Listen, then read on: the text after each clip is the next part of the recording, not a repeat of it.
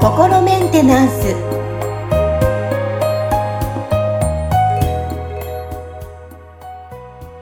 皆さんこんにちは。心メンテナンス。アシスタント三上恵とコーヒーラーの吉村隆二です。はい吉村さん本日もよろしくお願いします。よろしくお願いします。はいさあえっ、ともうすぐ節分がやってきますねはい、はい。あの吉村さんのご自宅なんかでも豆投げますか？豆投げますかって あの、豆な投げるのはもうなんか、あの、ここ何十年やったことがないですね。あの、娘たちが、そういえばその保育園の時にね、保育園で娘たちはやってるんですけど、あの、なんか家ではね、なんか、ううちは家の中では豆投げないからって言って、あの、はい。結局、なんかこう、掃除するのが大変だったりとかするじゃないですか。だから、確かに。うん。ちょっと豆を投げるっていう習慣は、には参加してないですね。で、今なんかいろんな落花生になったりとかね、いろんなバージョンが出てきてますよね。節分あ、もね。そうなんですね。はいなんかね、うち、うんうちはその、なんか家族揃って、あの、食べることが大好きな、あの、うんうん人たちが多いので、あの、あれですね、恵方巻きは結構、あの、やってますよ。あの近くのお寿司屋さんに、あの、注文して、でみんなで、あの、太巻きを、あの、食べてますね。はい。ちなみにあの、今年はですね、東北東ですね、を向いて食べるということで。うんうんうんうん。ね、昔は食べる習慣なかったような気がしますけどね。これは、あの、なんか関西の方の習慣なんで、うん関西の人たちは多分昔からやってたんだと思うんですよ。おー。で、多分、そのなんかコンビニとかああいうそのお店が、その、じゃあこの習慣を、その全国に広めれば多分全国で本巻き売れるぞっていうふうになんか、あの、多分思って、そういうなんかマーケティングをした結果、その、なんかと、こう、僕が住んでる東京の方とかにも、その恵方巻きの習慣が、こう、やってきたんじゃないかなっていうふうに思ってますね。うーん。なるほどですね。じゃあ今年もじゃあ恵方巻きを家族で食べる予定ですかね？全然、あの、関西人じゃないんですけど、あの、もう、ね、だから、昔はそういうの知らなかったからね、あの、はい。なんか、太巻きを丸々一本一人で食べるとかっていう、なんかこう、感覚がなかったから、そんな食べたらお腹も、なんかいっぱいでもたれちゃうんじゃないかみたいな感じで、思ってたんですけど、なんかやってみたら案外食べられるんで、あ、太巻きってこういう食べ方できるんだな、みたいな。あので、まあ、とりあえずね、やっぱりこう、美味しいし、あの、ね、な、なんていうのかな。後で散らばった豆を片付けなくても済むみたいなことから、なんか恵方巻きを、あの、うちでは習慣として取り入れることにしましたね。うーん、いいですね。私もちょっと今年は恵方巻き頼んじゃうかな、作るんじゃないんでしょう。はい。って思うんですけど、あの、以前に、確かこの節分がお正月みたいな話題の話をしたと思うんですよ。はいはい。そうですね。だから、あの日本の昔の暦だと、その節分で、その新年明けるみたいな、あの感じになってたようなので、だから、あの、ね、三名学とか四柱推命とか、あと、えっと、なんか旧世紀学みたいな、その誕生日から占う占いと、統計みたいなことをね、つかあの使ってやってる占いっていうのは、あの、日本のものはその、節分で年がこう切り替わるっていう風な、なんかそういう暦になってるんですよね。だから、あのね、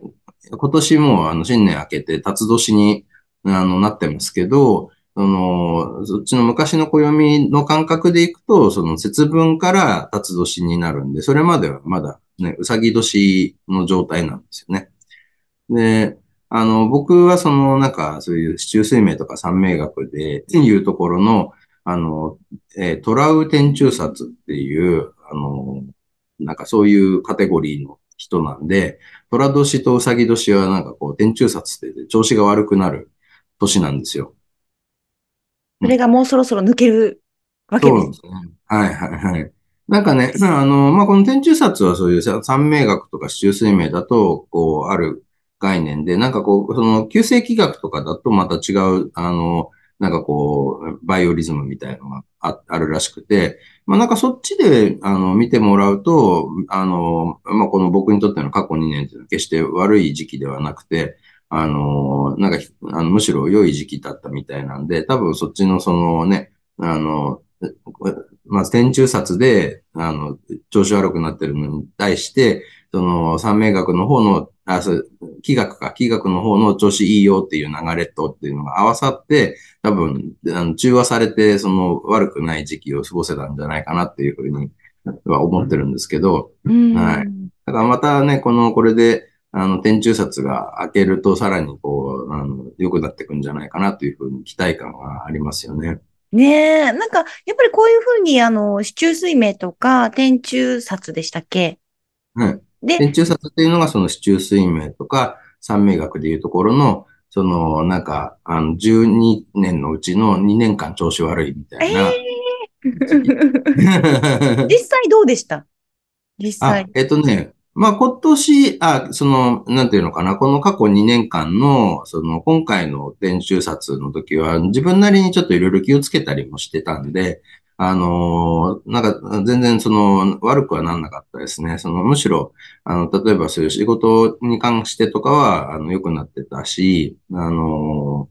まあ結構全然なんか悪くはなくてむしろいいっていう感じですね。その全全体的に見たときに。もちろん、その間の上がり下がりみたいなものはあるんですけど、ただ、じゃあその12年前のね、前回のその天中札の時期っていうのは僕すっごいあの、なんか大変な時期だったんですよね。そのそれこそ、あの、えー、あれですね、なんか離婚裁判があったりとか、うん、あの、ね、なんか仕事の方もなんかうまくいかなくなっちゃって、すごいその、なんか売り上げが激減してしまって、そこからその、ね、あの、リカバリーするのにちょっと大変だったりとか、ただ、まあね、そこも、その、その時すごいもう本当に、あの、苦しい時期はあったんですけど、その苦しい時期があったから、その、なんか、こう、例えば、ちゃんとビジネスの勉強とか、経営の勉強しなきゃっていうふうに、こう思い立ってちゃんとその勉強することができたから、そのね、多くの経営者の方たちとのつながりができて、その、たくさんの学びを得ることができたっていうのもあるし、そのね、なんか例えば、その結婚とか子育てに関しても、なんとなく僕はその、あんまり、ね、なんていうのかな、な流れみたいなので、そんなにこう、深く考えてなくて、とりあえず、なんか、あの、まあ、まあ、こんな感じで進んでいけばいいのかな、みたいな感じで、なんか、あの、ぬるっと結婚してしまったんですけど、うん、あのね、なんか、やっぱりこう、ね、あの、家庭をあの一緒に運営していくっていうことっていうのはそんなに簡単な一筋縄ではいかないから、うん、お互いちゃんとなんかこうコミュニケーションをとって、そのどうしていきたいのかみたいなね、その意思確認であったりとか、本当にその協力し合って、そのこうなんだろうな、家庭を運営していくことができるかどうかみたいな、そういう視点ですよね。ただ、好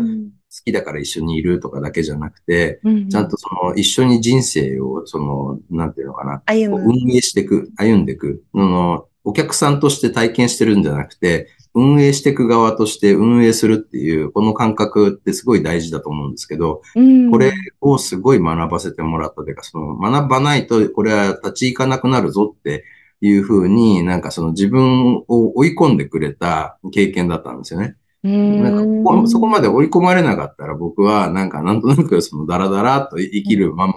ま、あの、のが続いてたと思うんですけど、なんかこう、ちゃんと自分で考えて、あの、やっていかなきゃいけないんだ。で、人からの、ね、人と協力し合うってことも、そのためにはなんかこれだけのそのコミュニケーションも必要だし、その自分からいろいろとその、なんていうのかな、こう、与えることをしないと、その、ね、なんか人から、人に対しても要求できないんだとか、そういう、あの、すごく大事なことを、その、ね、学ばざるを得ない 状況に、状況だったと 追い込んでくれたんだな、みたいな。あり、ね、それは本当にありがたい経験だなっていうふうに今思ってますね。だからね、今があるんですもんね。そういうことなんですよね、本当に。なるほど。いや、でもなんかこう、なんだっけ、先ほど天中学でしたっけ？そういうのも、天中札ですね。えー、さ、を参考に、あ、こういった今流れなんだっていうふうに、ちょっとね、あのー片隅に捉えるっていうのもいいかもしれないですね。そうですね。僕はその、そういう、その、こ暦を使った、あの、うん占いっていうのは、あの、ちゃんとやってる人たちは、の言ってることは、なんか、その、参考になるなと思ってるんですよね。うんその、うんまあなんかそういう星占いとかもね、あの、ざっくり言ってみると、まあその、こうね、宇宙がどういう状態なのかっていうことと、その今の自分がどうのエネルギーのそのなんかこう相性によって、そのリズム、バイオリズムみたいな生まれてるっていう、それをこう見てるわけで、だから、あの、そこのその、なんていうのかな、こう、それをしっかりやってるのか、それとも適当にやってるのか っていうところを、ちょっと見極める必要はあると思うんですよ。そのね、この 多分占いのその流派みたいなのいろいろあって、そのどこを強調して見てるかっていうのも違うと思うんで、そこはその、なんかこう自分のそのバイオリズムと、その、こうね、その占いで言ってる、あの、ものが合ってるのかみたいな、そこの相性も多分あると思うんで、で、そこをちゃんと、こう自分に合ってるものが見つかれば、結構その、なんか信頼できる部分、うんその、全部100%鵜呑みにするっていうわけ、わけではないんですけど、やっぱりその、なんかこう、ね人生には上がり下がりの波がこうあるわけで、で、この波っていうのが実は結構、なんとその、こう宇宙の持ってる波と連動してる部分があるんですよね。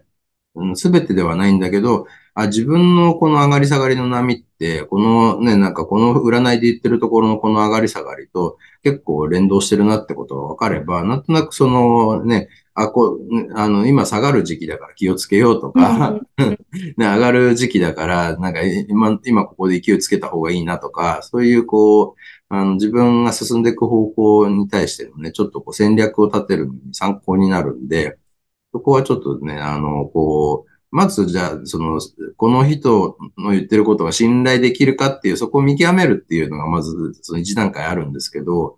でもまあそこがこう分かってくると、何をこう、じゃあどう参考にして自分がどういう、あのね、こうギアの入れ方で進んでいくかみたいなことを、